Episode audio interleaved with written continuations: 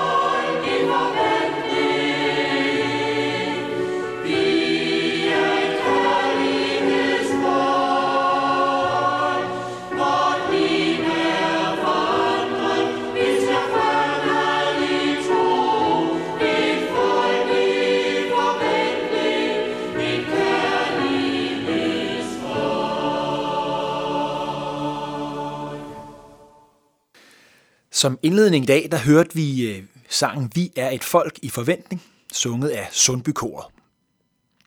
Og øh, i går havde vi øh, fokus på kroppens flotte ydre, og i dag der øh, fortsætter vi så med øret, som er et organ i bevægelse.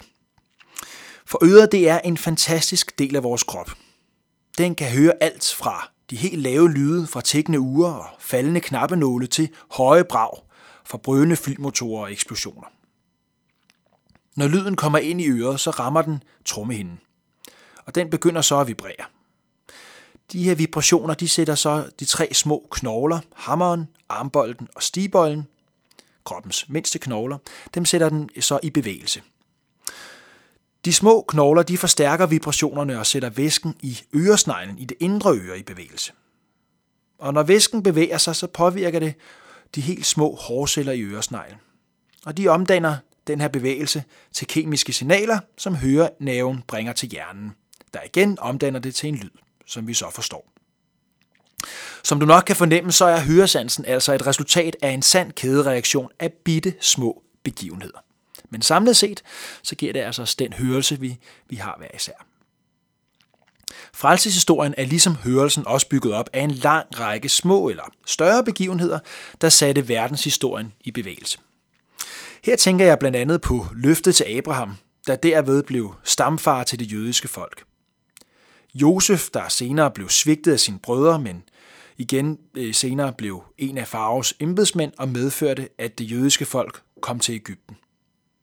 Ja, det medførte så senere, at øh, de så blev slaver.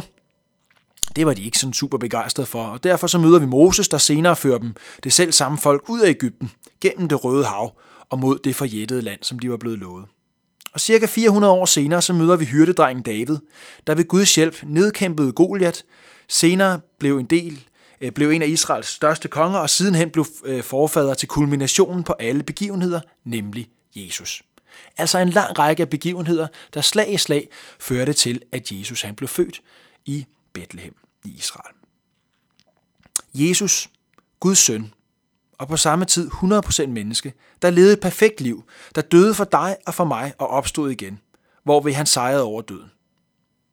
Guds plan er, ligesom hørelsen, altså et mesterværk af de her begivenheder, hvor de enkelte delelementer dog ikke nødvendigvis oplevede målet, men måtte acceptere, at de bare var en del af en større bevægelse.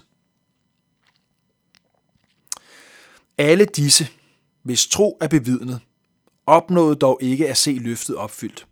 For Gud havde for vores skyld noget bedre for øje, nemlig at de ikke skulle nå målet uden os. Det står i Hebræerne 11, 39-40. Jeg læser det lige igen. Alle disse, hvis tro er bevidnet, opnåede dog ikke at se løftet, altså Jesus, opfyldt. For Gud havde for vores skyld noget bedre for øje, nemlig at de ikke skulle nå målet uden os.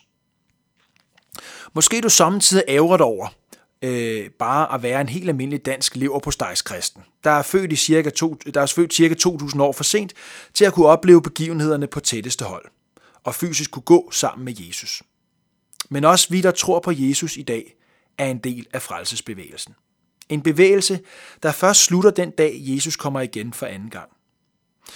Måske vi øh, kommer til at opleve målet øh, med hele bevægelsen. Måske gør vi ikke. Uanset vores plads i rækken af begivenheder, så må vi være bevidste om, at det at være kristen og tro på Jesus, ligesom hørelsen, så er det et liv i bevægelse. Det er ikke bare en stillstand. Dels så må vi bevæge os nærmere Gud. Forsøge at forstå ham bedre. Brug mere tid med ham. Følges med ham og leve vores liv sådan, som Jesus bevægede sig. Så vi ligner ham mere. Og samtidig så er det også at bevæge os ud til øh, andre mennesker. Fortælle andre mennesker om, at Gud faktisk ønsker at bevæge alle. Herren er ikke sent til at opfylde sit løfte, sådan som nogle mener, men har tålmodighed med jer, fordi han vil, at ingen skal gå fortabt, men at alle mennesker skal nå til omvendelse. Han vil, at ingen skal gå fortabt, men at alle mennesker skal nå til omvendelse, som der står i 2. Peters brev, kapitel 3, vers 9. Måske du i den her uge skulle bevæge dig ud af din comfort zone. Ud fra der, hvor det bare er rart.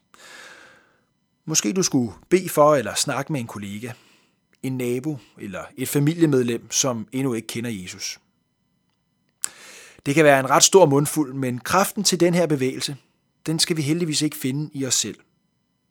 Vi bevæger os nemlig kun fordi Jesus har bevæget os, og fortsat bevæger os ved sin helligånd. Du må derfor frimodet bede helligånden om, at den må udruste dig til at udfylde din plads i kædereaktionen af begivenheder, der bevæger verden og fører dig selv og andre til troens mål, jeres sjæles frelse, som der står i 1. Peters brev 1, vers 8-9.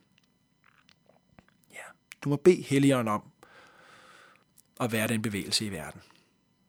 Ja, det må vi bede om i dag.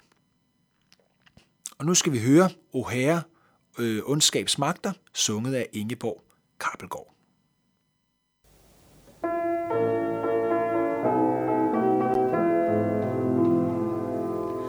O Herre, ondskabsmagter synes stærke, ja, jeg svær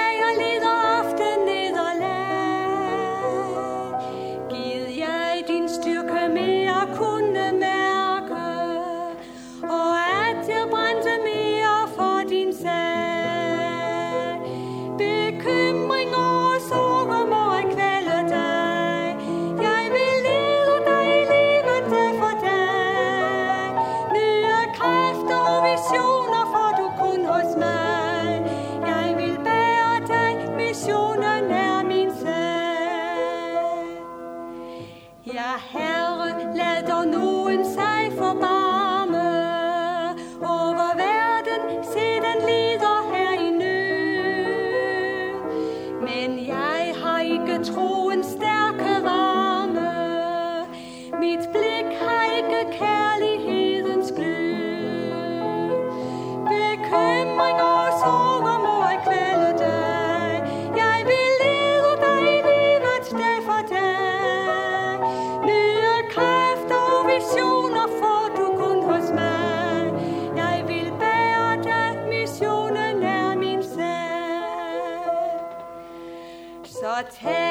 mean